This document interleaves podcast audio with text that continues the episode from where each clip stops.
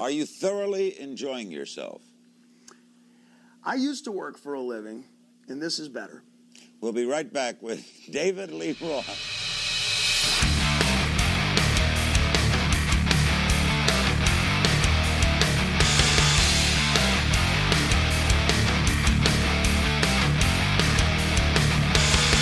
Siinä edellä Larry King yritti vuonna 86 ottaa selkoa David Lee Rothista ja osittain onnistukin siinä. Me jatketaan tässä Kasarilapset podcastin jaksossa, kun vieraana on Olli Herman Reckless ja puhutaan David Lee Rothista. Mistä miehessä on kyse, millainen ilmiö ja vokalisti on kyseessä. Mun nimi on Vesa Wienberg, tää on Kasarilapset podcast. Tervetuloa matkaa mukaan!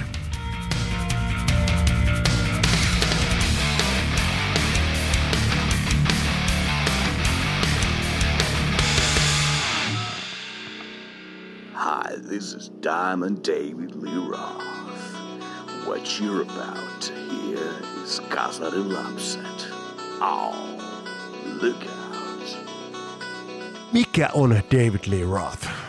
Äärilaitoja, superlatiiveja, toisaalta korskea juhlamarsalkka, toisaalta joskus traagisenkin väkinäisesti hymyilevä klovni.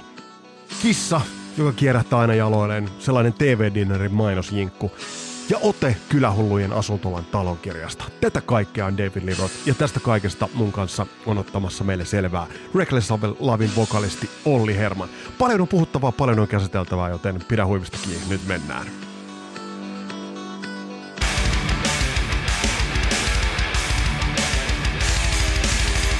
Tämän proosallisenkin alun jälkeen on, on syytä pysähtyä hieman tarkastelemaan David Lee Rothia kaikkien vokalistien joukossa. Oikeastaan se on turhaa, koska hän on alusta saakka jo kantaessaan nimeä David Roth.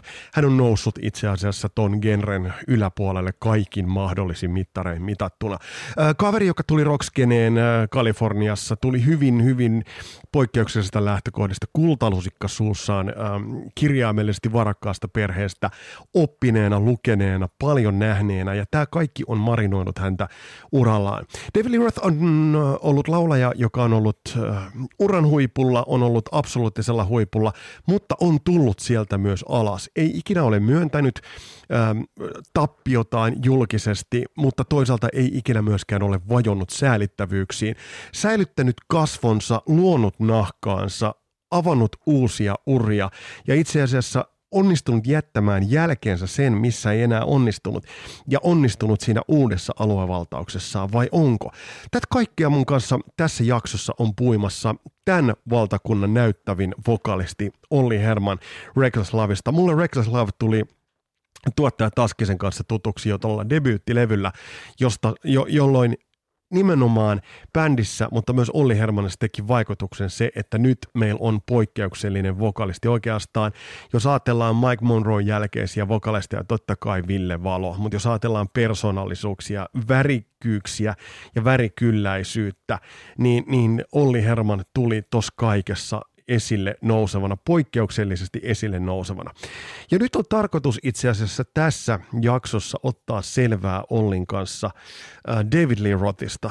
Olli Herman on, on todellakin, kuten jo lukuisa, lukuisasti todettu, piinkova David Lee Roth-fani, vanheinen fani, ja sukelletaan todella syvälle ja tuodaan vähän yllättäviäkin piirteitä David Lee Rothista. Mutta myös ähm, otetaan kiinni vähän kysymyksestä, Olli, jonka mä sulle nyt esitän tässä heti kärkeen. Ää, mitä kaikkea pitää sisällään frontmanin rooli rock'n'rollissa? Kyllähän se tietysti vaan lähtee semmoisesta eläimellisestä energiasta, mikä, minkä se musiikki tuo esille. Ja oikeastaan sama juttu, mikä, minkä esimerkiksi tämän voisi pölliä idolilta, niin Davidilta, että kun häneltä kysyttiin, että miten hän näkee sen asian, niin se on se on se frontmanin tehtävä on välittää yleisölle, tulkata siinä samalla se energia, mikä siinä bändissä vallitsee, olla se venttiili, sen, sen energiaventtiili sinne yleisölle ja, ja niin kuin tavallaan sylkeä se kaikki siihen semmoisella kielellä, mitä, mitä joka, jokainen meistä ymmärtää, vaikka ei osaisi soittaa instrumenttia. Mm. Ja, ja tehdä, tehdä ja ilmentää kropalla ja omalla äänellä sama, sama energia, mikä piilee siellä, siellä musiikissa ja soitannassa miten, miten paljon se on sellaista, että äh, mihin, mihin sä voit kasvaa ja mitä sä voit ikään kuin rakentaa ja opetella? Ja missä määrin se on vain jotain sellaista, että mitä sulla täytyy luontaisesti olla? Kyllä mä sanoisin, että se on just se oikein legendaarinen 50 tilanne Että totta kai niin kuin, varmasti on menestyneitä, menestyneitä tota, frontmaneja ja laulajia ja ja tota, tänä ehkä sanotaan, että laulaja, niin kuin Sami Heider, mä käytän oikein sellaisena kouluesimerkkinä siitä, että miten niin kuin, siinä on kaveri, joka ei, hän on ehkä varmaan niin rockhistorian parhaimpia laulajia, Joo. mutta hänestä ei välity semmoinen frontmanius. Että se on niin kuin, siinä on jotain semmoista, hän on niin kuin enemmän yksi, yksi bändin osainen kuin, kuin sitten se ki, selkeä kiila tai se selkeä kärki, joka työntyy sitten semmoisesta niin massasta, kaikesta massasta läpi. Ja se, se niin kuin, siinä jotain semmoista, mä veikkaan, että tarvii, se tarvii ensinnäkin yhden drawbackin, niin kuin Sammy Hagar ei ollut. Se oli niin perkeleen hyvä laulaja, niin sillä ei tarvinnut olla mitään muita avuja. Mm. Kuten taas Dave Lee Roth on taas, niin kuin, ei, ei se ole niin kuin, ei, ei kukaan varmaan väitä, että David Lee Roth olisi niin kuin maailman parhaimmista laulajana. Mutta sitten taas kaikki muut aspektit, sillä on niin paljon kompensoitavaa. Plus, että se oli luontaisesti ihan järjettömä verbaalisesti lahjakas kaveri ja niin kuin visuaalisesti ihan mielettömän kartalla koko ajan. Se oli kulttuuri, niin kuin taju, kaikki se semmoinen, mm. sillä oli niin kuin ihan mieletön semmoinen perspektiivi. Et kyllä sitä niin opetella, mutta sitten se sen, niin kuin sen, sen ongelman ratkaisu, että miten mä tämän kaiken hoidan, niin se, se varmasti joko sitten niin kuin tulee luonnostaan ja, ja semmoinen käsittely sille, että miten se saa tuotua itsestään ulos. Että sehän on semmoinen, mihinkä, mihinkä ei vaan niin kuin pysty opittelemaan ainakaan mun, mun niin kuin näkökulmasta. Että mä, mä itse olen koittanut apinoida kaikkea, mitä, mitä joku joskus on tehnyt. Ja lopulta mä palaan aina semmoisiin asioihin. Mä otan niistä vaan malliin ja teen mm. kuitenkin oma, omalla tavalla. Että mä pystyn niin kuin, opeteltu juttu riisuntuu hyvin äkkiä, varsinkin sitten kun lähtee tuonne rundille ja tekee sanotaan se 50 keikkaa tutkeen, niin kyllä siinä niin kuin aika pitkä aika on vetää jotakin ihan itselle uppoutua roolia. eri, niin. Mutta tässä, tässä on, tässä on miele- niin, kuin... niin, eli, eli tavallaan se, että se täyt, siinä, siinä täytyy olla sitä aitoa, jotta, jotta jos sä haluat systemaattisesti pitää ja kehittyä ja olla jotain, niin, niin tavallaan feikki karsiutuu pois. Tätäkö vähän haita? No sitä mä hain, että jos niin kitaristin voi opetella soittaa minkä tahansa Eddie Van Halenin nuotti nuotilta. Mutta sitten lopulta kuitenkin, jos se soittaa niin kuin Eddie Van Halen, sillä on pelkkä piuha ja putkivahvistin tuossa. Mm. Kyllä se kuulostaa omalta itseltään. Ei se vaan soundaa Eddie Van vaikka kaikki parametrit tulisi muuten samalla tavalla. Mm. Että kyllä siinä, niin kuin, siinä on pakko vaan sitten tulla toimeen sen oman itsensä ja oman persoonan kanssa ja osata tehdä se sillä tavalla, että se myös näyttää ja kuulostaa omalta itseltä. Muuten sitten tulee feikkiä, muuten sitten tulee semmoista, että se niin kuin, muuten sitten ei tule sitä aitoa frontmanilta tai semmoista. Ja yleensä haittaa feikkyyden miljoonan kilsan päähän. Joo. Ei kiinnosta ketään.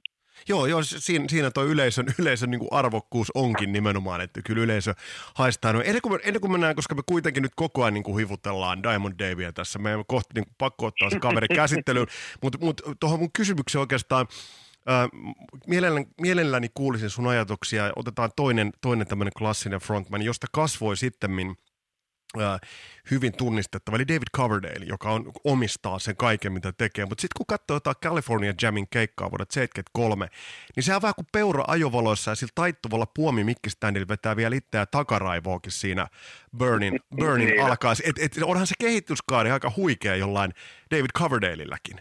Et, et, onko siinä kuitenkin sellaista, että mihin voi kasvaa siinä, siinä roolissa? Niin voi varmaan kasvaa, ja jos siinä on vaan avoin sille, mutta siis, kyllä siinäkin pitää olla luontaisesti ne ominaisuudet niin kuin olemassa.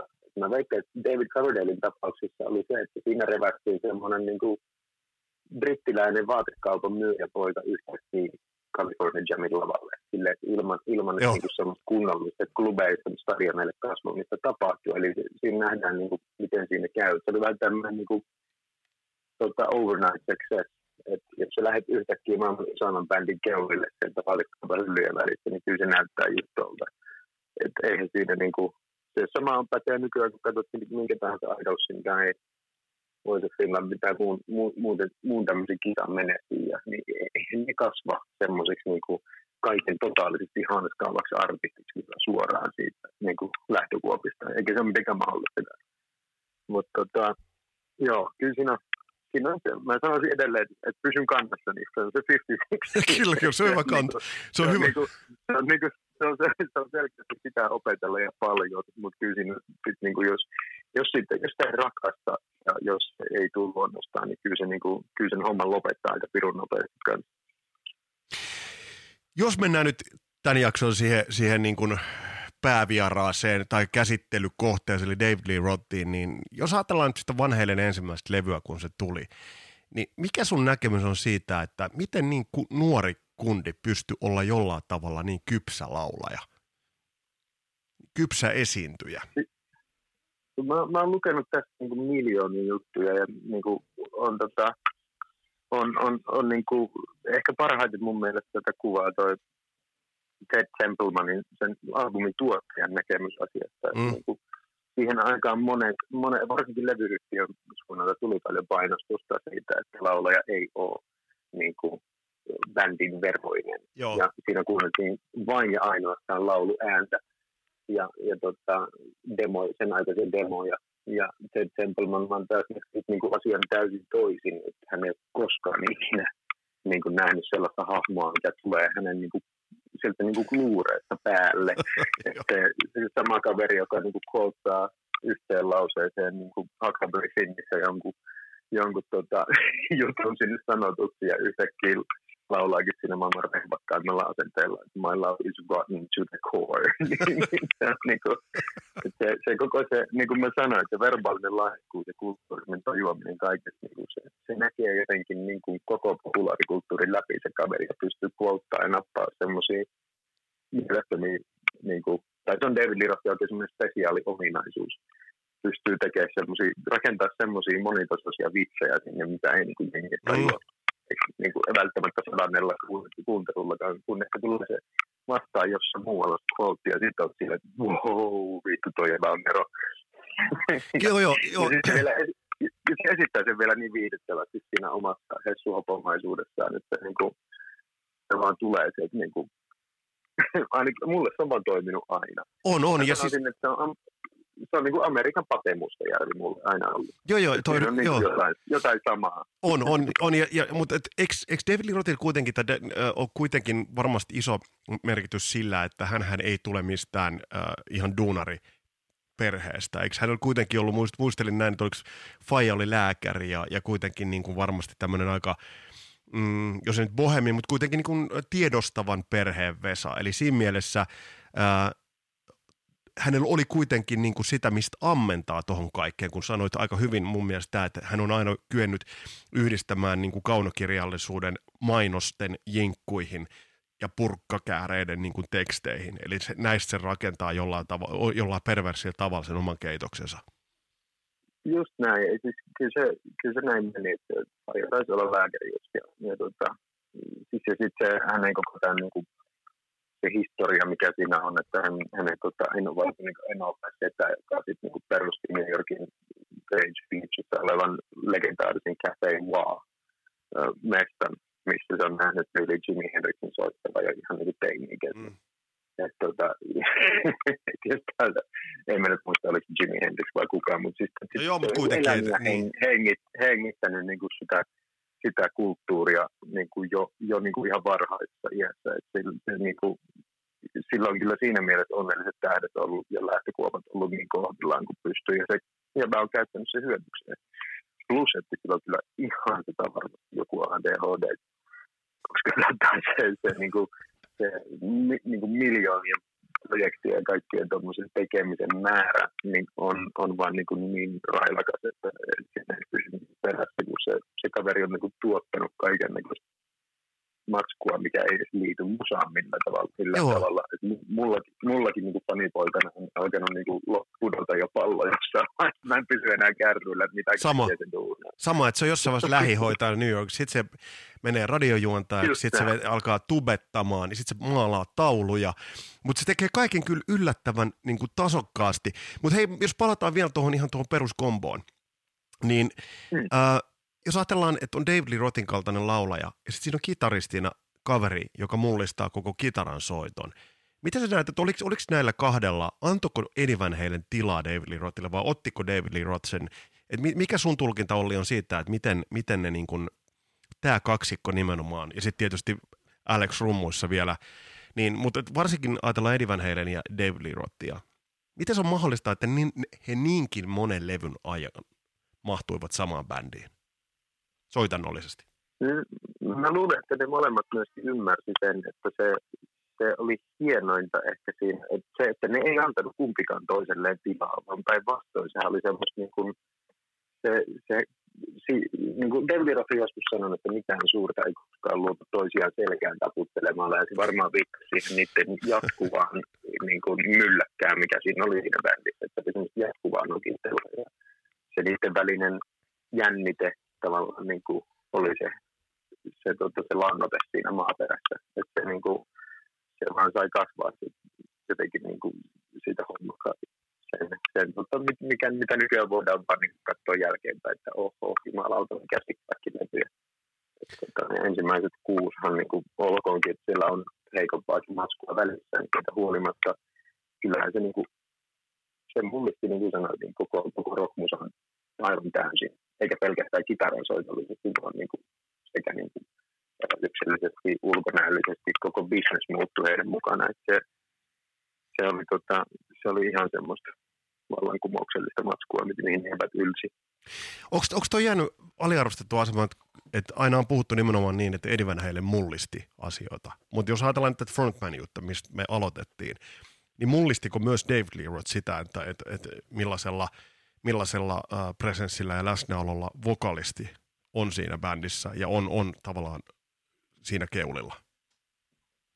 Ja kyllähän se toi semmoisen ihan, siis mä oon ihan niin kuin, täysin silleen niin kuin varauksetta sitä mieltä, että kaveri toi semmoisen niin kuin akrobaattisen stand-upia sivuavan aivan järjettömän siistin semmoisen ulottuvuuden frontmaniten. Se tulee kokonaan uuden tason sille. Että jos miettii, että ketä siihen asti oli ollut olemassa tämmöisiä oikein ikonisia, miettii tämä Robert Plantia, mm.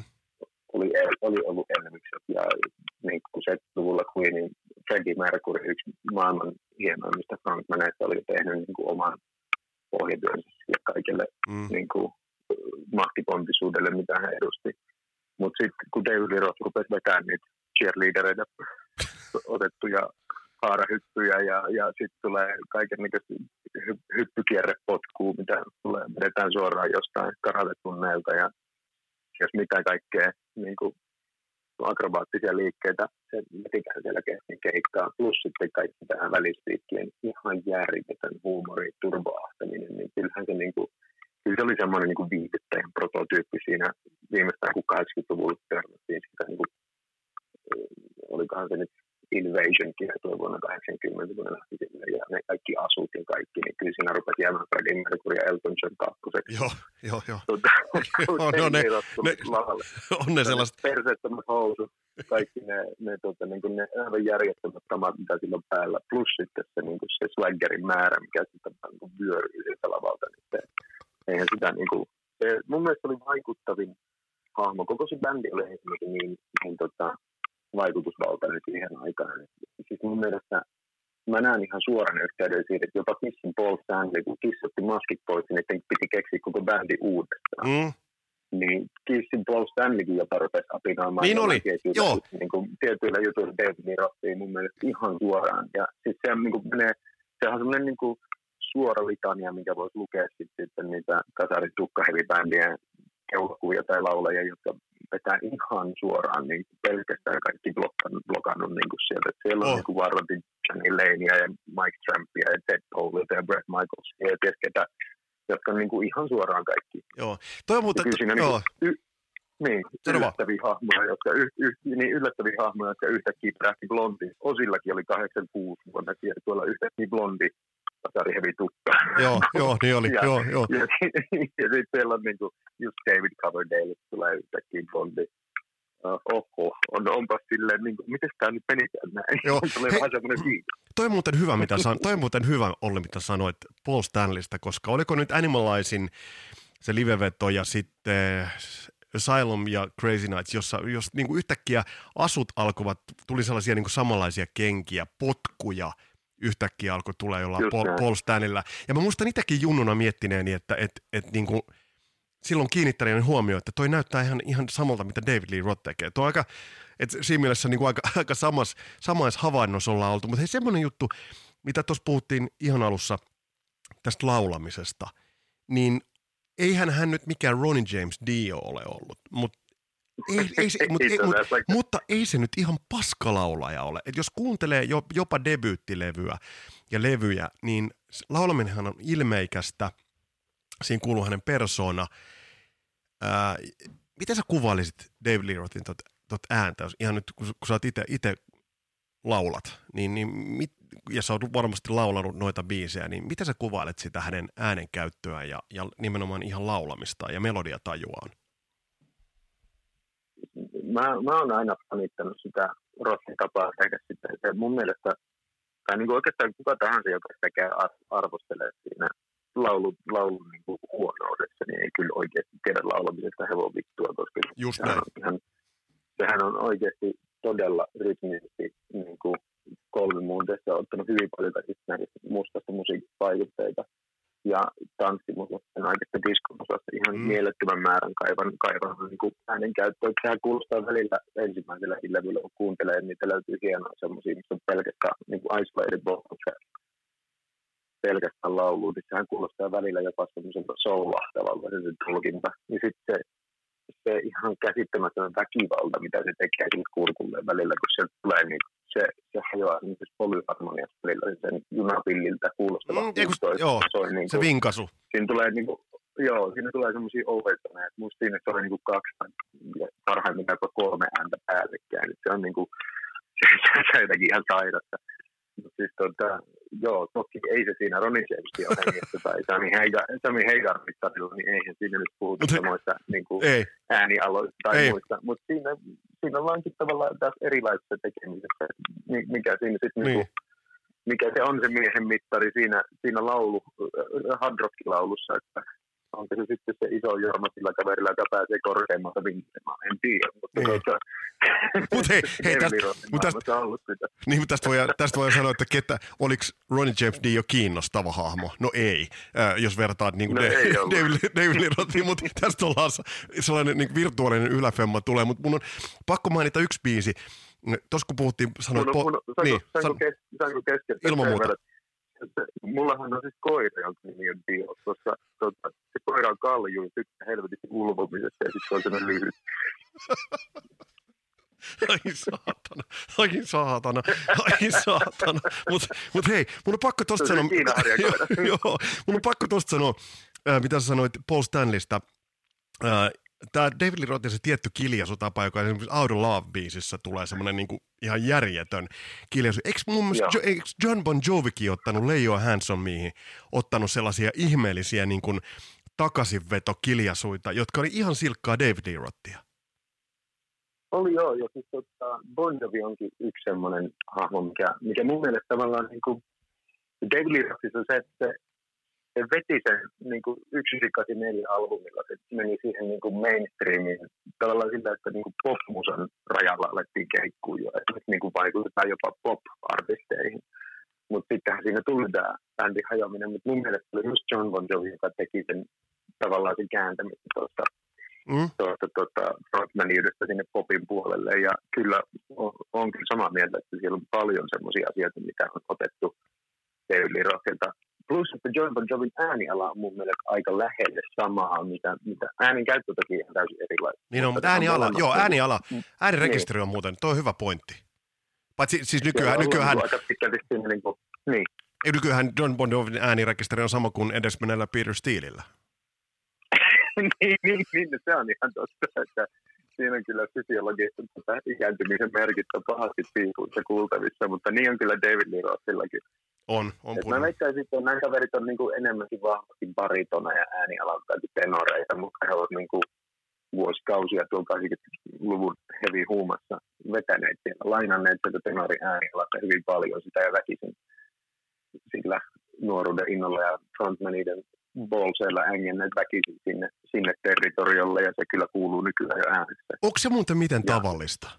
Ollut, siis ihan ylipäätään, no. että mennään vähän pois siitä omalta, omalta niin omimmalta äänialalta. Sen verran nyt, jos puhutaan, puhutaan nyt ihan, ihan laulamisesta tekni, tekni, tekniikan puolelta.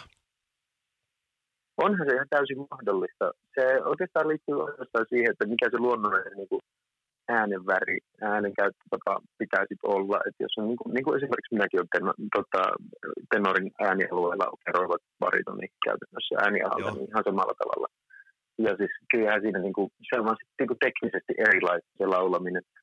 Tosin mullahan se tekniikka ei myöskään, äh, niin kuin, että jos sen osaisi helvetin hienosti, niin sen pystyisi tekemään niin kuin, silleen rasittamatta itseään ja ääntään. Mutta tota, sitten toisaalta, kun se vaan kuulostaa niin helvetin hyvältä, että mm. se tekee sille väärin ja väkivallalla. Eli vähän, purist, niin, vähän purist, puristamalla, puristamalla sen.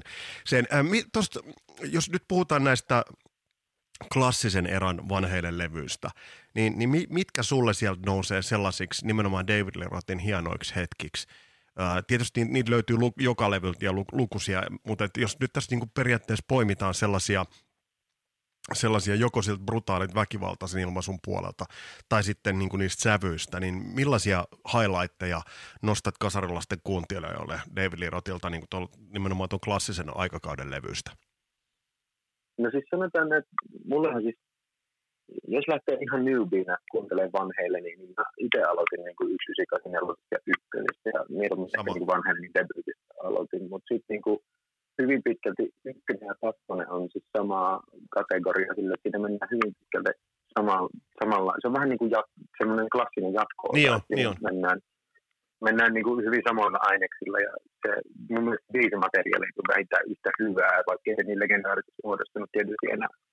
Mutta tota, sitten ihan tuolla, niin kuin, jos mä mietin nykyään, mitkä nyt vanhemmalla ajalla on tullut niistä suosikeista, mitä mä nykyään kuuntelen eniten, niin ne on sitten Fair, uh, Fair Warning ja toi Women and Children First. Ja ne, ne on silleen taas sitten, siellä on ehkä mun, jos mun pitäisi valita vanhoja, niin lempibiisi David Lee Rothin näkökulmasta silleen, että missä mun mielestä on siistemmät Rothin tulkinnat ja läpät, niin se on In a Simple Vine tuolta The Children First. Joo, se on hieno, hieno biisi. Uh, Mutta jännä, kun mainitsit noin kaksi levyä. Mulle Fair Warning on ollut aina, se on ollut uh, sen jälkeen, kun mä, mulla on ihan sama järjestys, eli 84 ja 1. Siitä kakkonen tuli vanavedes. Sitten mä löysin Fair Warningin ja sen jälkeen Women and Children Firstin, joka on ollut, se on edelleen mulle se vähän niin kuin vaikein niistä levyistä. Uh, se on vaikein, mutta niin, siinä, siinä biisimateriaali ei ehkä ole niin, kuin niin oppia, tai sille, että siinä on niin kuin se, se, se, on niin kuin vaikea tajuisempaa, plus että se on soundeiltaan ehkä alkukantaa kaikista. Mm. Siellä niin kuin, siinä mennään, okei, okay, no And the Cradle Will Rock on ensimmäinen biisi, missä niin Eddie pääsee kosketisoimaan eteen vähän vilauttamaan, mutta niin kuin sekin on tehty niin tummin ja tunkkaisin sävyin se koko, koko biisi ja koko se albumi sisältää semmoista niin kuin, vähän, se vähän kuulostaa 70-luvulta enemmän kuin 80-luvulta. Enkä, enkä mä edes junnuna niin, tajunnut, tuota... että siellä on kiipparit siinä alussa. Enpä siis kersana tajunnut sitä. Joo, Joo, ja sitten sehän se on soitettu Marvelin läpi. Joo, joo. niin kuin no niin, niin. Yritettykin saada kuuntelemaan kuulostaa mahdollisimman kitaralta varmaan. Mutta kyllä siinä, siinä levyllä on niinku sille raain. Se kuulostaa semmoiselta, että jos niinku vedetty tyyli treeniksellä vaan yksi mikki pystyy johonkin ja sitten niinku ruvettu räilimään. Että niinku, onko se tuon Fools-biisin alussa on. Tota, kuulee sen, kun tota, Edin kitarat huutaa niin saatanan kovaa, että se niinku kuulostaa siltä, että vaikka mulla olisi hiljaisella ääni, niin kuulostaa siltä, että mun tekisi vielä mieli jättää niin kuin vähän pienemmälle. Joo. Niin kuin, miten, siellä, miten on voinut olla kuka ihminen samassa huoneessa niiden sotavastaisen Marshallin kanssa. se niin kuin ulvoo se vahvisti niin jumalattoman lujaa. Mutta sitten on pakko puhua noista, noista mainitusta levystä, niin levystä 84. Mä muistan, Mä muistan silloin äh, bändi oli paljon esillä suomalaiskin meidän suosikkeissa oli erittäin paljon. Ja muistan aina, aina mä tämän jossain jaksoskin sanonut sen David Lerotin oma kuvailu, että kun levy 84 ilmestyi, niin, niin hän laittoi vaan korvalappustereot päähän ja riisu kaikki vaatteensa ja alkoi aerobikkaamaan. Mä en tiedä, onko tässä ollut, niinku kää, onko tässä ollut käännösvirhe, mutta en mä miten minä mahdottomana pitäisi, jossain Hollywoodin kartanossa, niin David Leroy on Sony Walkman kädessä aerobikkaa ja kuuntelee omaa levyä. Mutta toi, mut toi 84. Ähm, niin. Onhan se, onhan se kaikkinensa, siis eihän vanheille ole välttämättä vaikka niin kuin keikat menivät hyvin, kiertueet olivat isoja. Mutta kyllähän niin kuin se kaupallinen menestys pikkasen, tai ei ollut sitä, mitä bändi tavoitteli. Ajatellaan Diver Down. Eikö se ole pikkasen niin. jopa epätoivo kuulla Diver Down-levystä? No itse asiassa Diver Downin tarinahan meni silleen, että se, se käytännössä, nehän oli jäänyt niin kuin Fair Warningin jälkeen tauolle just silleen, niin kuin sanoin, että siinä oli ehkä menty niin kuin, vähän kaiveli jopa, joka jäi vähän silleen, että, niin kuin, että tämä on tehty nyt vähän silleen, niin kuin, ei, ei mene nyt ihan maaliin.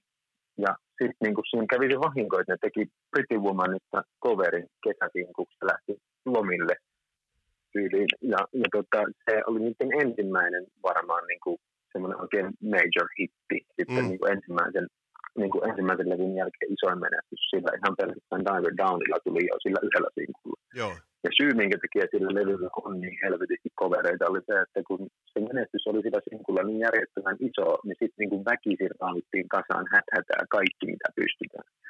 Et tota, se tavallaan alkoi se mainstreamin nousio siinä, ja sitten siitä suivaantuneena, siitä, siitä häthätäisyydestä, mikä kuuluu siitä levyltä, mitä itse asiassa taitaa rakastaa. Mutta, niin, niin tietysti. Niin. Eikö tietysti näin? Ja, ja, kyllä, kyllä, just näin. Tota, mutta sitten Eddie Van Halen taas oli niin täysin suivaantunut siitä, ja hän ei kelvannut enää mikään muu kuin sitä. tehdä täysin omilla ehdoilla seuraava. Ja siksi yksi ysinan pärinelonen on taas ihan huikea harppaus. Niin kuin, jopa niin kuin, siis soundillisesti ja sehän kuulostaa edelleen tänä päivänä mun mielestä freshiltä. Koko se, niin kuin se soundimaailma, mitä siihen on luotu, niin se kuulostaa siltä, miltä, nykypäivänä yritetään saada hyvin kuulostavan. No tämä. Se on taas ihan järjetön harppaus siihen niin kuin, ei tuohon Diver Downiin. Että, tota, joo, joo. Se niin kuin, selkeästi kuuluu siellä. Ja ihan ehkä oikeutetustikin se, asti menestyneet levys omilla ehdoilla tehty. Oliko toi kuitenkin, jos ajatellaan, ajatellaan tota 84 levynä, niin Jump, joka on ö, siinä Edin rooli, vaikka siinä on niin kuin loistava, loistava klassinen soolo, niin Jump on kuitenkin kiipparin biisi, jossa kuitenkin se David Lee Roithin rooli on erittäin suuri. Panama on, siinä on, äh, ajatellaan sitä hiljasta väliosaa, äh, mm. niin, niin, niin et, et, sehän on David Lee Roth all over, I'll Waitissa loistava, vaikka se on soitannellisesti loistavaa. Niin, niin oli, oliko se itse asiassa enemmän David Lee se levy suhteessa kuin, kuin Eddie Van Halenia, jos, jos täl, tällaista ehkä vähän brutaalia kärjistystä voi, voi susta lypsää irti? No, mä ite... En, saa lypsätä sitä, koska mun mielestä tämä on se, niin kuin se case point ja proven, jos mitä mä sanoin aikaisemmin, että se, niin kuin, se niiden välinen nokittelu ja kisailu, koska niin kuin, Rotsin kirjastossa puhuu tästä paljon, että kun ne rupesivat tekemään sitä yksi sikainen kasinelosta, että onko vitu niin kuin ihan huolella se semmoinen niin kuin kiippäiden ja, ja kaikki. Ja sitten niin kuin se, hänellä oli tapana ilmeisesti tehdä lyrikoita sen topatun Mercury-auton takapenkillä sillä sen Big Eddie, eli sen Assarin ajaa ympäri losia. Hän kuuntelee niitä biisejä, sitten niin kuin miettii niitä sanoja. Ja, tota, ja siis niin kuin, se ei vaan niin kuin saanut millään sanotettua sitä. Ja sitten hän niin kuin otti sellaisen asenteen, että nyt Jumalalta hän tekee niin kuin kaikkensa, että tehdään niin kuin sit vielä enemmän tätä ja tätä ja siihen niin kuin se, tavallaan se kilpailuasetelma sille vaan fokusoi sitä bändiä enemmän. Et mitä, mitä enemmän toinen haastaa ja tekee vähän niin kuin just sitä, mitä toinen haluaa, niin sitten toinen alkaa pistää vielä enemmän efforttia siihen. Kumpikaan ei niin kuin luovuta sitä, vaan päinvastoin se vaan niin kuin imee syvemmälle sinne just oikeaan suuntaan sitä bändiä. Kävikö tuossa, niin? Jump, Jumpin sanathan mun mielestä niin ihan vaan tästä pakko välihuomioon heittää, että jengi niin kuin tajuu, että se on itse murhasta biisi kirjoitettu. Että kun niin kuin tästä ollaan tässä Rotin rokkaisen verbaliikka, että miten ihmeessä sä voit kävellä baariin sisään ottaa välikaljan, kun olet koko päivä ollut auton takapenkillä siellä Kalifornian auringossa ja paikallisuutiset seinällä. Sitten että hei, tuossa on lähestyllä joku jätkä yrittää hyppää tuolta talon kasvulta. Sitten se kirjoittaa siinä hetkessä sanat nojailen, ainakin omien sanojensa mukaan nojailen jukeboksiin. Ja rupeaa miettiä sitä koko skenaariota. Että niin kuin, miten sä voit tehdä semmoisen rehentelevän all out boss out niin kuin, asenteella noin julmasta lähtökohdasta, mutta kuitenkin silleen supportaten, että I, I ain't the worst that you've seen. Kuka muu pystyy tonne heittää? Ei kukaan. ei, nyt, nyt, kun, nyt, kun, nyt kun sanoit, nyt kun sanoit, tuossa kohtaan David Lee Roth, se, sehän oli ihan uskomaton. Äh, alkoiko hänellä, tai no, alkoiko ja alkoiko, mutta siis ähm, lähtikö lapasesta, koska, koska monet asiat olivat hänen puolellaan. Se, että niin kuin bändi identifioitui häneen, äh, äh, hänestä tuli niin kuin kasvot, hänestä tuli logo, häntä alettiin seurata, toki Eddie Van Halenia totta kai alettiin myös, myös mm. imitoida ja seurata, mutta mut, ähm, sitten tulee Crazy from the Heat, tulee niin kuin, äh, hänen jo edeltävällä 84 kiertueella hänen roolisahan on aika murskaa Quiet Riotin siinä ja, ja, ja ottaa, ottaa tämän tyylisiä niin kuin kampan, kampanjoita, että keskittyy, keskittyy murskaamaan yhden bändin ja, ja kas mitä kävi. Quiet Riotista ei tullut mitään enää sen jälkeen. Mutta et, et, lähtikö tuossa se frontmanin tontti, niin lähtikö lapasesta? Varmaan.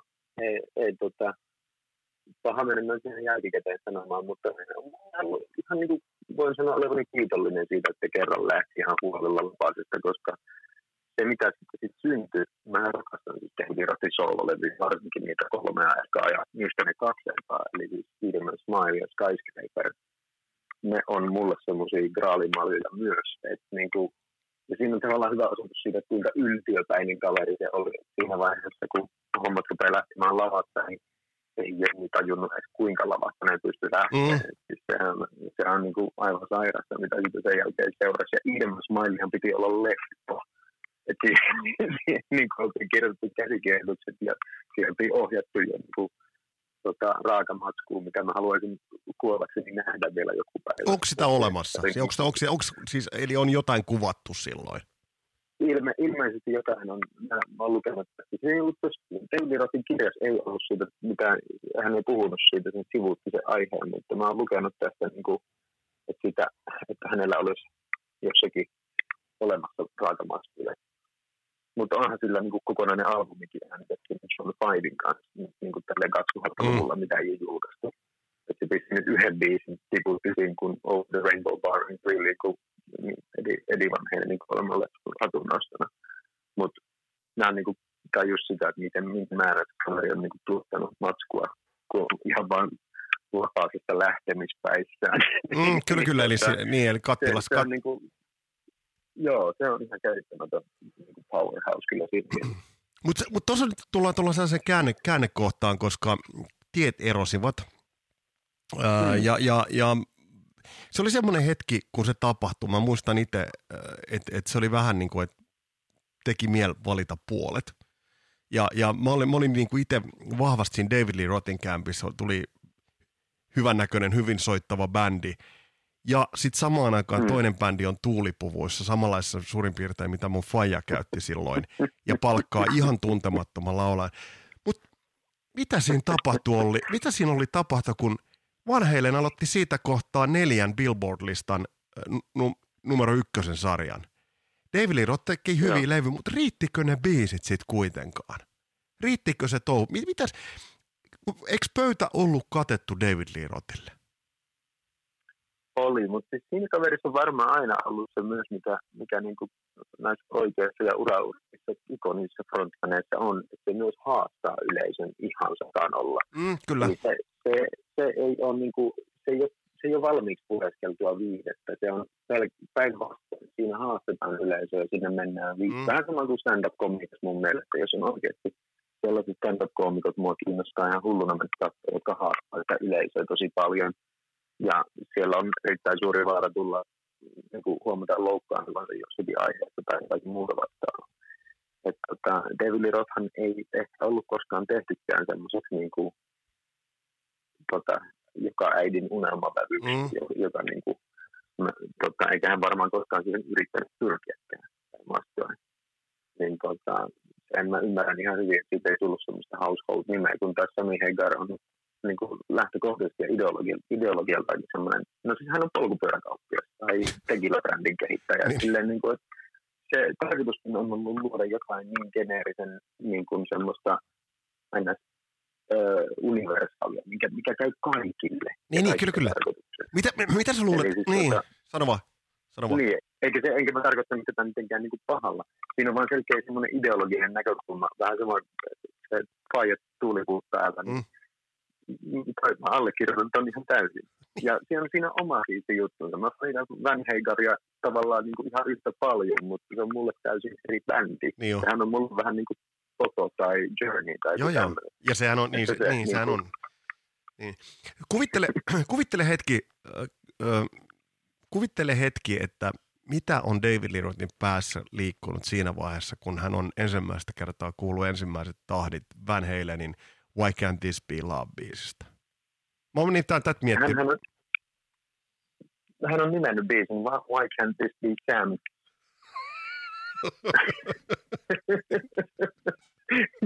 tota, siis se on se Pate Mustajärvi vastaus. Niin minkä takia Pate Mustajärvi ei laula tätä, olisi se erotomania se biisi, jos pilua saan. Koska hän, hän ei laula sitä sen takia, koska hän ei koskaan laulaisi jos. Se olisi kun. ja, ja David Roth ei myöskään koskaan esittäisi kysymystä why can't this be love? Koska he would assume that love bases are covered. Mutta siis, mut kyllähän, kyllähän niin Daven on täytynyt tajuta, vähän niin kuin, että ei jumalauta jätkä, että, että sieltä tulee Dreams ja sieltä tulee niin kuin, vaikka, vaikka 5150 oli Get Up ja siellä oli, mutta Summer Nightshan oli, eikö se ollut biisi, jota Dave oli jo vetänyt vanheiden kanssa ainakin jossain niin kuin reini, reinivaiheessa. Että se tavallaan niin kuin, se on mielenkiintoinen niin kuin yin ja yang asetelma yhtäkkiä muodostui siihen, että toinen mm. tekee perheystävällistä kamaa ja sitten toinen tuo Steve Vine, Billy Sheehanin, Greg Bisoneten ja todella näyttävän, näyttävän bändin. Että kyllähän se niin Irma Smilein, olisiko sillä kuitenkin sillä levyllä pitänyt olla pikkasen paremmat biisit? No siis mä luulen, että siinä kävi tavallaan just se, se niin kuin, tämä on sama, sama dynamiikka. Eli kun, mikä siinä 1984 vei ne sinne ennennäkemättömiin korkeuksiin, niin sitten kun se David Lee Roth lähti nokittaa sillä, että mä lähden solo-hommiin, ja hän oli Chester Gigolo ja California mm. Girlsit oli niin kuin lähes sitten menestyneempiä, ellei menestyneempiä kuin vanheiden niin edellisellä, tai siis 1984 biisit silloin. Sitten yhtäkkiä heiltään bändit erilleen, ja sitten alkaa tulla just Steve White ja näe, että se on ihan yhtäkkiä se on semmoinen niin superbändi. Se on mun mielestä varmaan niin maailmanhistorian ensimmäinen superbändi sillä, että siinä niin kuin pistetään semmoiset virtuoosit kaikki. On niin kuin kolme virtuosia taustabändissä. Mm. Hello, minkälaista kiitystä. Tämä. Mm. Niin sitten on van, Van Halenin levyssä, sitten niin kun ruvetaan nokittaa takaisin. Me tehdään niin kova albumi, niin kovin biisejä, että niitä tyhjitään sulla pöytään. Joo. Ja tähän oli, tähän oli viittaus, Edeman Smile-levyn nimikin oli viittaus siihen, että hän tulee syömään se mm. Helenin aamupalaksi. Ja niin mm. Edeman Smile oli haastattelusta blogattu laini kun taas sitten tämä Nokittelu kääntyi jo heti seuraavalla vanheiden levyllä OU812. tota, pieni vittuilu, kaveri, kaveri, kaveri pääsi vähän lihomaan. Tämä oli kyllä, joo, tämä oli, tämä oli, tämä oli, tämä oli, tämä oli huikeata viihdettä, ja tuosta löytyy niin noita aivan, aivan niin kuin mielettömiä pätkiä YouTubesta, mutta sä, sä mainitsit oli noin David Lee Rothin sololevyt. Um, se lähti... Odota, odota, mä vastaan vielä, Sano vaan. kysymykseen vielä. Kyllä, kyllä, kyllä ilmeisesti olisi pitänyt olla niin kuin popimpia biisejä ja mun mielestä niin siinä kävi, kun Skyscraperille tullaan. Sitten hänen biisit muuttuikin huomattavasti popimmaksi. Sehän on ihan poppia se koko levy. Mitä sä, jos katsotaan, että lähti Idemans mainilla Skyscraper ää, hmm. Little Ain't Enough, jos, no, jos noin nyt otetaan, niin, niin, ää, niin Idemans Smile, Skyscraper, mitä, mitä sä noista levyistä – poimit, poimit, millaisia hetkiä sä poimit sieltä esille, koska siellä on kuitenkin, jos ajatellaan sitä Davea ihan, ihan puhtaimmillaan, niin siellä on kyllä huikeita hetkiä, joku Ladies Night in Buffalo, joka viileydessään, viileydessään niin on, on, on, siis on, on, on kuin pakastin. Kyllä, sehän on niin kuin, se on mieletön biisi, jolla ei kertoa, että ollenkaan. Se, sehän niin kuin, se on niin kuin prototyyppi siitä, mikä ehkä sitä albumia vaivasi. Että se oli niin kuin enemmän just sitä semmoista lavasta lähtemisen huumaa ja sitä fiilistä, että kaikki voipaisuuden tunnetta. Sitten toisaalta onhan se Yankee Rose, mikä nyt liittyy omaankin historiaan silleen, että mä tota, Aleksin ja Jussin ja Artun sekä Samin kanssa on päässyt veistelemään biisiä local bandin riveissä ja vähän niin kuin channeloimaan omaa David Lee Rothiltoni ja, ja, tota, Mm. ja sitten Going Crazy tietysti ihan järjettömän hieno biisi. Mun mielestä ehkä levyn parhaimmista on, niin kuin, jos miettii sävellyksellä. Siinä on niin kuin, ensinnäkin mukavan kummallinen riffi plus sitten niin kuin, kertosää on ihan törkeä innostava ja se nousujohteinen melodia siinä, niin saa mulla aina vaan niin kuin, nousemaan korviin. Plus ne sanotukset on ihan briljanttia David Rothia. Se on niin kuin, naurattaa lukea niitä tai kuunnella niitä. Et kyse se sieltä levyltä. Ja sitten kun Skyscraperin kuuntelee, niin mä olen ihan tässä viime päivinä taas kerran niin kun ottanut sen levyn semmoisen aktiivisen kuuntelun. Niin nyt mikä sieltä nousee heti ensimmäisenä, niin se on tietysti Just Like Paradise. Se on varmaan niin se David Rothin, eli eli ehkä, ehkä se on Lauran niin tunnetuin ja, ja soitetuin biisi kuunnelluin.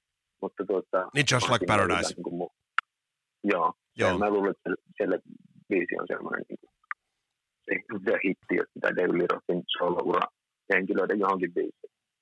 Ja sitten se on, se on ehkä niin kuin lähimpänä sitä, sitä tavallaan sitä opeinta David Rothia, mihin se ikinä ylsi. Sitten siellä on toki stand-up samalla levyllä ja on siellä tota, mielettömiä biisejä. Perfect Timing on hauska biisi. Se on hyvä, se on, se on joo. täynnä. Se on oma suosikki, suosikki hetkiä. kyllä. Ja, ja kyllähän isoa, isoa showta pyörittiin, että eikö, eikö tuolla kiertoilla ollut niin tämä, että sillä on se surffilauta, millä se tulee yleisön yli. Ja, että tavallaan, että ei, Oh. ei hän yhtään niin kuin himmaillut tuossa kohtaa. Niin kuin mi, mi, kyllä millään, todellakaan. mill- millään, millään tavalla. Eli, eli to, ja tosiaan niin kuin nyrkkeilykehän Siellä oli. Ny- just kokonainen nyrkkeily. Ja itse asiassa se on niinku, oliko se niinku silleen 50 metriä, se on niinku miksauspöydän kohdalla, sellaista kukatoskaa. Sillä, että se meni sillä surfilaudalla ensin sinne ja tuli sillä surfilaudalla takaisin. Joo, joo. Äh, Kenen, kuka, kenellä tulee tuolla? Ei, ei, ei, ei, siis ei, ei, ehkä, ehkä niin kuin Elviksellä on Vegasin showssa saattanut olla jotain samanlaista, mutta mut siis David Lee Rothissaan on tämä tietty, tullaan vielä kohta parilla sanalla sivuamaan tiettyä jopa ehkä traagisuuttakin, mutta hei, mitä sä sanot oli, oli tuosta Little Enough-levystä, äh, loistavat soundit, Ka- 21-vuotias Jason Becker, ja m- soittaa siinä kitaraa, ja mä muistan, silloinhan ei ollut internettiä, me ei ihan tiedetty, ää, mitä, mitä tapahtuu. Mä olin Kakofonin ää, levyn ostanut jo aikaisemmin, tiesin, että et, et se oli niinku kova soittaja, ja, ja se tulee Daven bändiin. Toi levy on helvetin hyvä. Me mentiin stadissa katsomaan sitä, ja siellä on joku, joku random dude on kitaristina. Voiko miettiä sitä nyt siltä kantilta, että jos toi yhteistyö Jason Beckerin ja, ja koska mun, mun mielestä Jason Becker sopi loistavasti tuohon tohon Dave Lee Rothin bändiin. Joo, siis jos Osilla on ollut joku maaginen touchi aina ottaa vierelleen Randy Rothsin jälkeen se semmoinen niin ikoninen kitaristi, niin kyllä Rothilla on joku niin kuin yhtä maaginen touchi, että jos Eddie Van Halenin jälkeen pitää ruveta vetämään tuommoista Mm. niin kuin suoraan tuohon, niin Steve Vai ja sitten Jason Becker.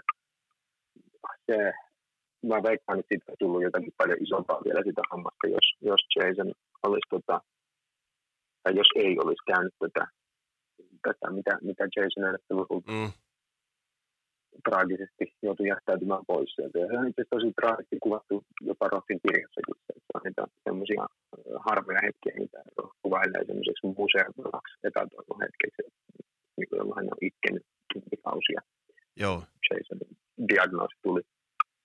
Joo, ja se, se jot, joo. Mitä, mitä tuosta levystä, le, levystä muuten, Little Enough-levystä, mitä se sulle merkitsee? No se on mulle itse todella yksi semmoisia niin, niin kuin favoriteja siinä mielessä, että se, se oli niin kuin, jostain, jostain kumman syystä se, on, se ajautui mulle ensin vahingossa silleen, että mä en vielä oikein ollut edes sisällä koko, koko niin kuin David Lee Roth-fanituksessa. Niin. Ja, ja totta, se tuli jonkun me- aikana, jolloin mä vaihtelin CD-levyjä kavereiden kanssa. Niin se tuli jossain tietysti semmoisessa pinossa, niin kuin, että vaihdettiin, että mä haluan näistä eroa, anna mulle Joo. nää.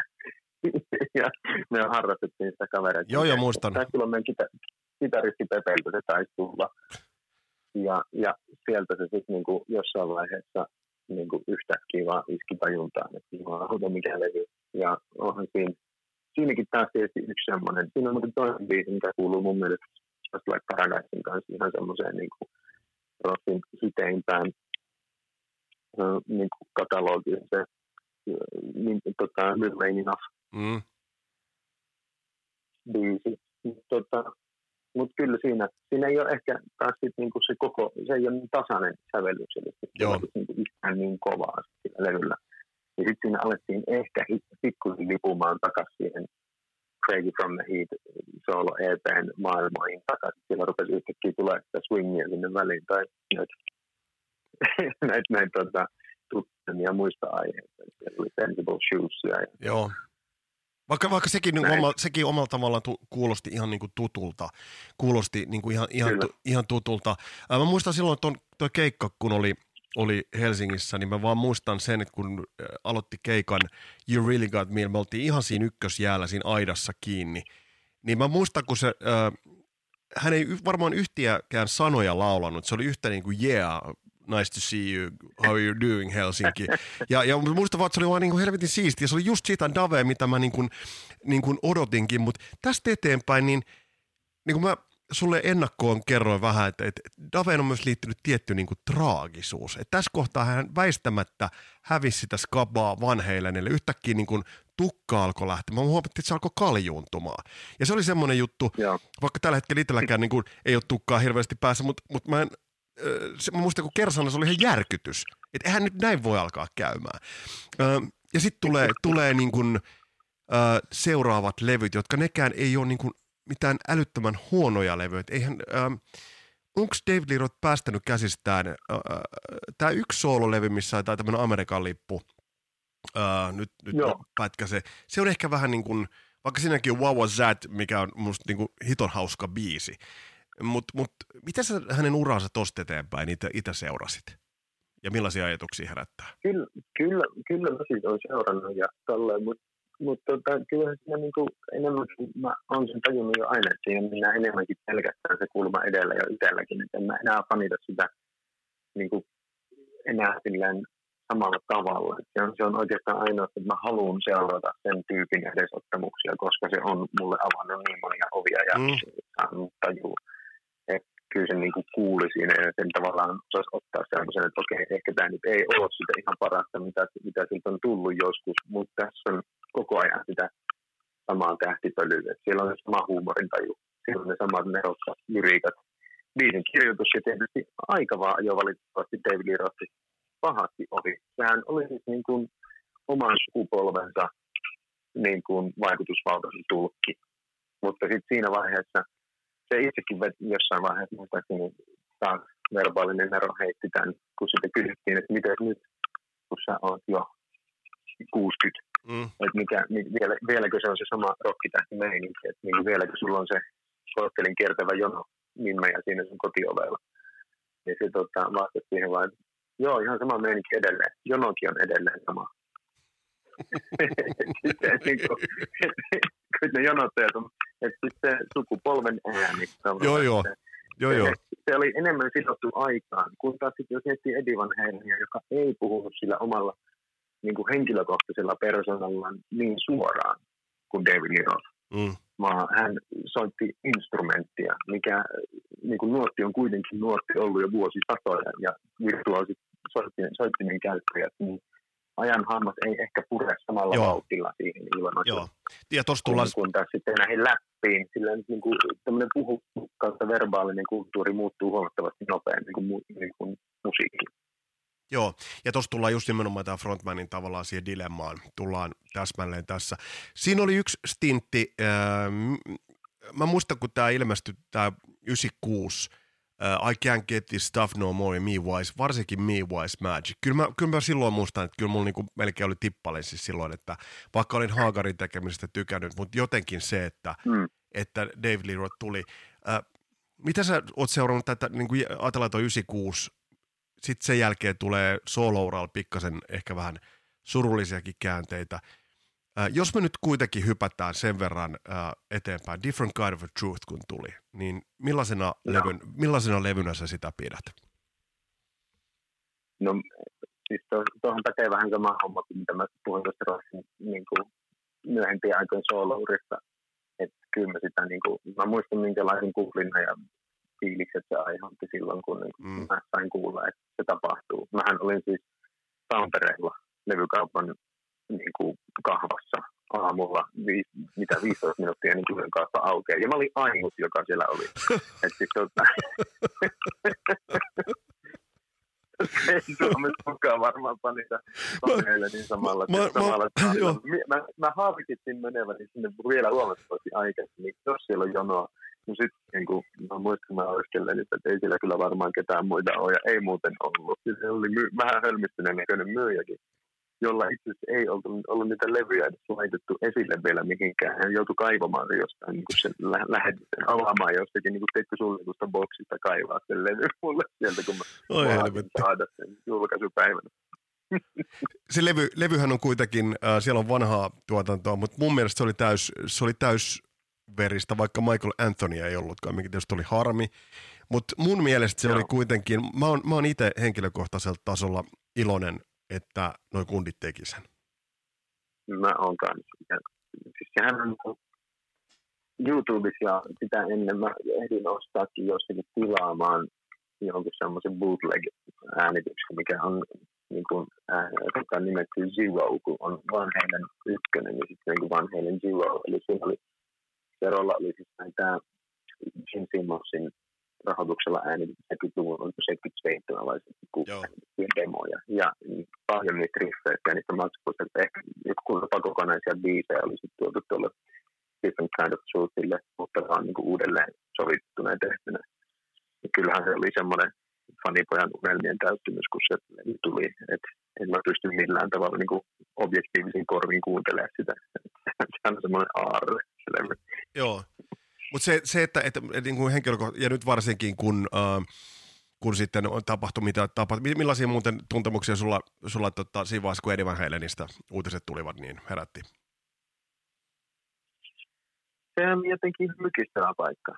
Ei, ei, ei niin kuin, en mä, enkä mä vieläkään oikein jotenkin. Mä en ole siis, mulla, oli, mulla on käynyt kerran jopa tavalla, että kun teki sen reunion kiertuun ja niin kuin, oli, oli mahdollisuus, tarjoutui mahdollisuus nähdä Van Halen David Lee Rothin niin kuin fronttaamana.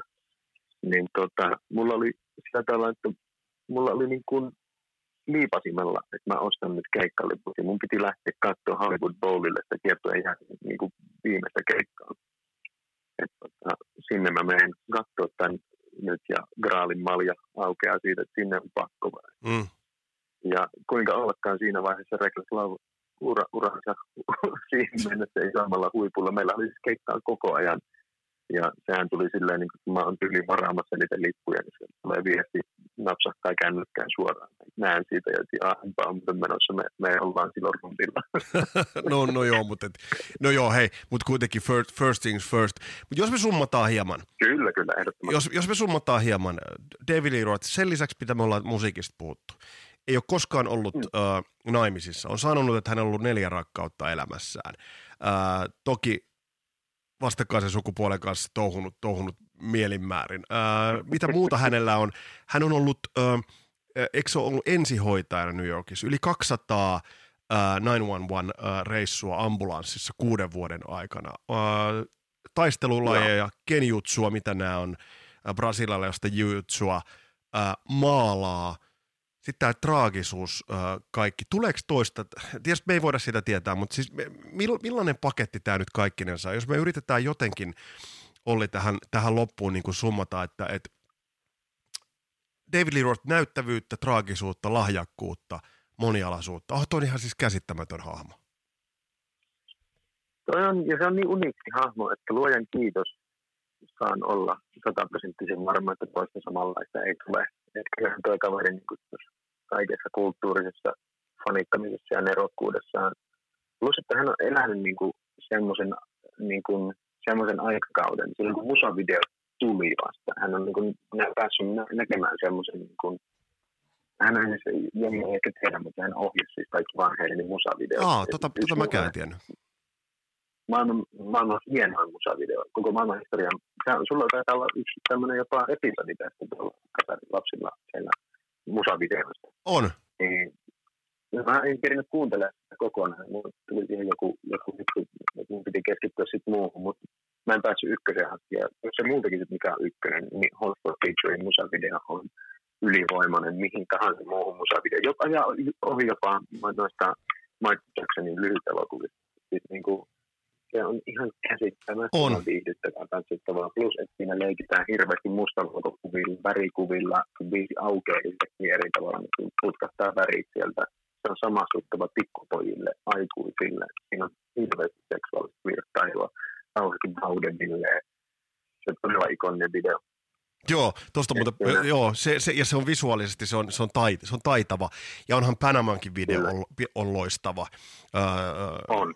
Puhuma, puhumattakaan, että sieltä löytyy paljon hyviä videoita. Tiedätkö, mä jäin nyt kelaamaan, että mi- mikähän se on. Mä en nyt paljasta sulle, mutta tässä samaan aikaan kelaa, että mikä se on se, se, se mun ykkösmusiikki, musiikkivideo. Mä en, nää Älä pitäisi, paljasta, mä kuuntelen. Hyvä, jaksoja. en paljasta. Mut olisi- Kyllähän mun ehkä tämä pitäisi tie, muistaa ja tietää, mutta kun näitä jaksoja nyt alkaa jo olemaan. Voiko sanoa, Näin. että, voiko sanoa David Lee Rothista, että aina niin kun, kun nostetaan eeppisimmistä eeppisin vokalisti, niin aina mainitaan Freddie Mercury.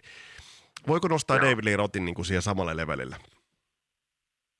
Ja siis jos mun pitäisi valita niin kuin, semmoinen top kolmonen, niin kyllä mä laittaisin niin kuin David Lee Rothin, Freddie Mercuryn sinne ihan niin kuin top kolmosen. Sitten siinä taistellaan sitten kolmannesta sijasta. Silleen, että onko se sitten Axel Rose vai kuka se on. Mutta siinä on kaksi niin kuin omalla tavallaan niin enigmaattisen nerokasta keulahahmoa ja kaikki tekee sen niin kuin jotenkin omilla täysin omilla tyyleillä ja omilla, omilla, tota, omilla jutuilla. Yksi on todella teatraalinen, jopa musikaalihenkinen. Sitten on taas David Roth, joka on mulle se frontmanien prototyyppi, viihdy- viihdyttäjän prototyyppi. Ja sitten taas Axel Rose, joka on tavallaan se antisankari siinä, joka on niin jotain niin vihasta ja aggressiivista, että mä en tiedä niin kuin semmoista energiapalloa, mikä on tavallaan samaan aikaan haluaa katsoa, kun se on semmoinen train wreck, Mm. se seuraat vieressä. Silleen niin kuin, se, se, se, se vyöryy päälle, jopa luotaan tyyntävää katsoa välillä. Se on niin, niin ärsyttävä hahmo, että se vetää puoleensa. Ja siinä on niin semmoinen kombinaatio, että jos mun pitäisi niin frontmanit niputtaa, niin siinä olisi mulle ne kovimmat. Toki 80-luvun tukkahevistä löytyy sitten niin kuin ihan mielettömän hauskoja tapauksia, ja ne aina vähän välillä kimpoilee sitten tuossa mulla siinä kolmannella siellä. Muun muassa Joe Elliot on yksi semmoinen hauska hahmo, joka, joka, joka, joka on tavallaan niin kuin omassa herrasmiesmäisyydessä ja sitten semmoisessa vähäeleisyydessä oli semmoinen 80-luvun frontman esikuva mulle ja mulla, mulla on pöllinyt niin paljon laulullisia juttuja että mä, mä oon vähän sokea myös sille, mun pakko fanittaa tosi paljon.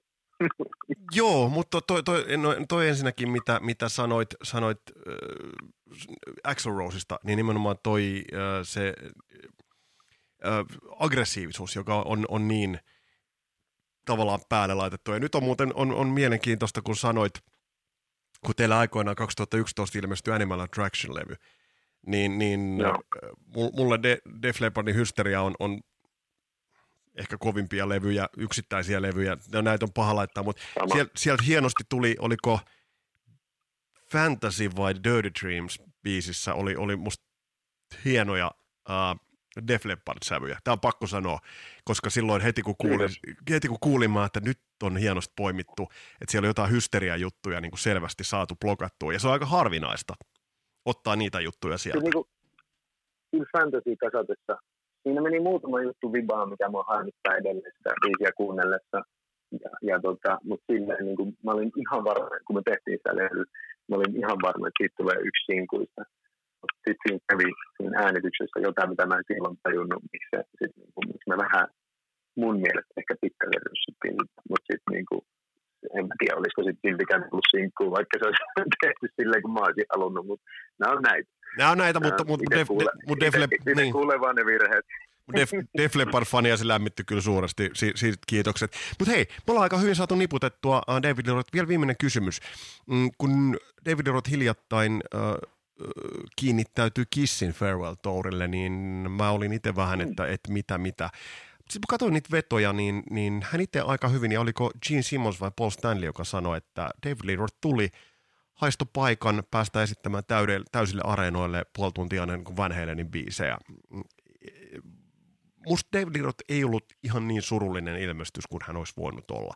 Et mä jotenkin näin, silloin nuor, nuor bändi ja aika vapautuneesti niitä esitti. Millaisia ajatuksia sulla nämä ihan viimeaikaiset käänteet on herättänyt?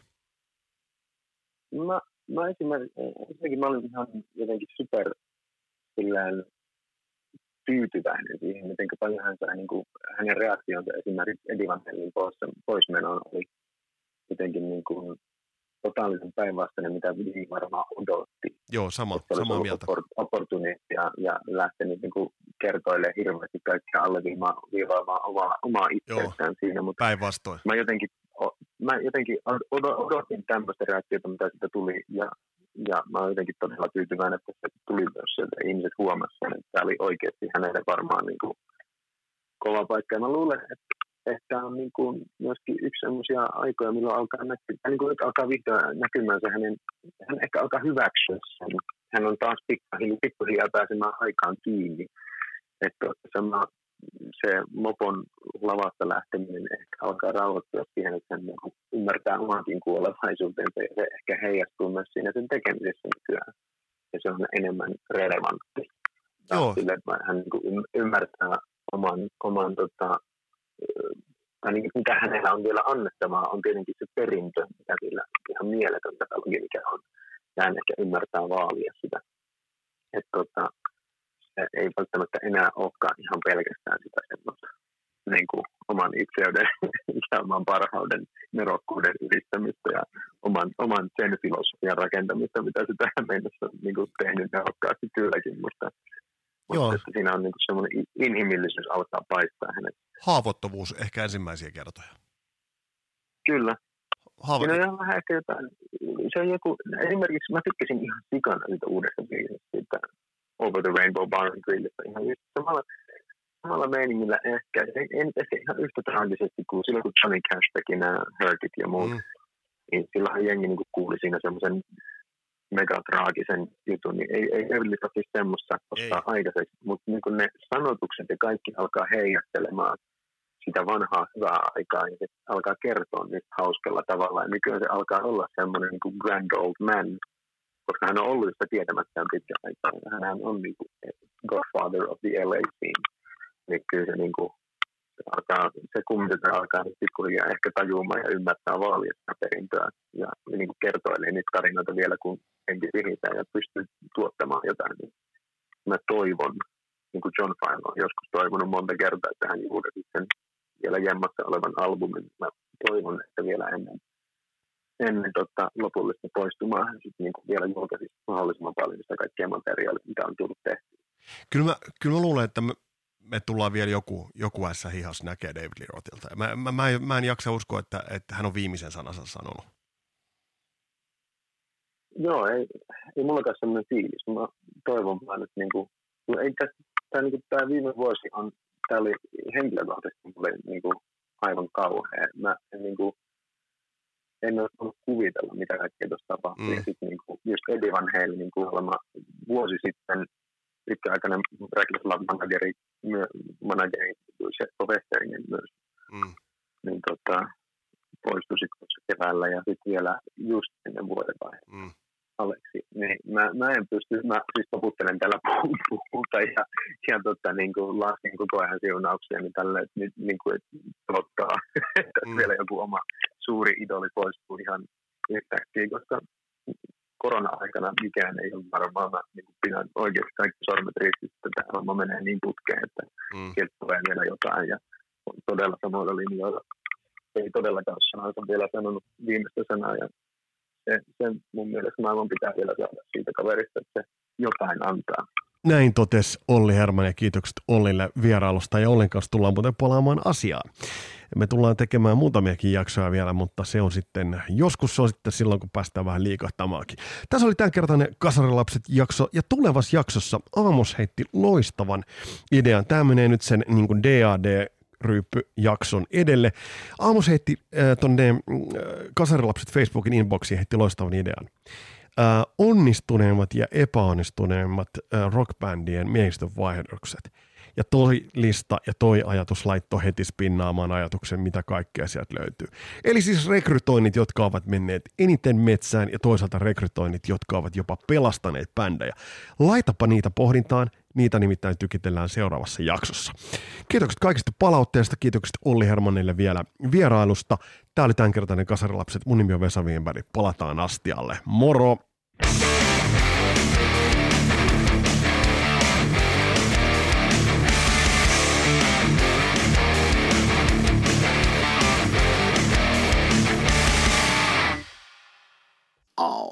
give me a bottle of anything and one Kasari Lapset podcast to go.